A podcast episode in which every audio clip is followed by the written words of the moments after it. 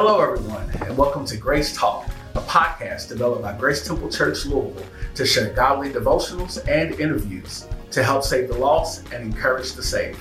Let's go down to our presenter and listen with an open heart and an open mind. Hello, welcome to Grace Talk. I'm Elder DeAnthony Ray, and I'd like to thank you for uh, coming in and uh, sharing with us on today. It's my hope that uh, by the end of this, you are encouraged and enlightened uh, as you endeavor to strengthen and develop your relationship with God. Uh, you know, one of the uh, blessings and gifts that God has provided for us uh, in growing our relationship with Him uh, is the opportunity to communicate with Him through prayer. many of you may take careful consideration and contemplate uh, the things that you uh, pray about or even pray for. Uh, but today, uh, I want to uh, think about or even uh, put before you a question that many may or may not have. And that question is Does God really hear our prayers?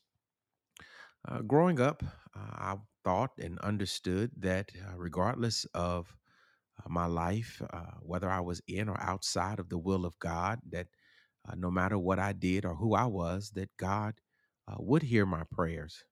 Uh, however, uh, if we are going to allow the Bible to color our thinking and allow it to guide us, then the scriptures themselves provide for us a definitive answer and actually give us a clear distinction uh, as to uh, what prayers or whose prayers rather God hears um, and those he does not acknowledge. Uh, in fact, the Bible says in John chapter 9, verse 31, now we know that God heareth not sinners, but if any man be a worshiper of God and doeth his will, him he heareth. So we clearly see here that uh, sinners, those who uh, transgress the law, those who are outside of the will of God, those who uh, have rejected uh, his way, the scriptures clearly let us know uh, that he does not hear uh, those prayers. However, the worshiper, those who would seek to do the will of God, the scriptures tell us that it is those prayers that God hears. It also picks it up in Proverbs chapter 1, verse 24 uh, through 29, and it says this Because I have called and ye refused, I have stretched out my hand and no man regarded, but ye have set it not all my counsel and would none of my reproof. I also will laugh at your calamity. I will mock when your fear cometh. When your fear cometh as desolation, and your destruction cometh as a whirlwind, when distress and anguish cometh upon you, then shall they call upon me, but I will not answer. They shall seek me early, but they shall not find me, for they for that they hated knowledge and did not choose the fear of the Lord. It also says in Proverbs chapter uh, 28 and 9 He that turneth away his ear from hearing the law, even his prayer shall be abomination. Wow, that's really something to think about. That's really something to consider. Uh, where where do you find yourself on today?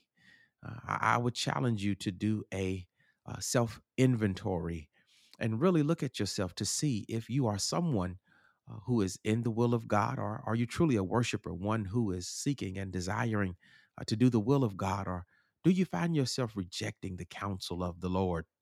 Do you find yourself uh, one who does not submit to His will?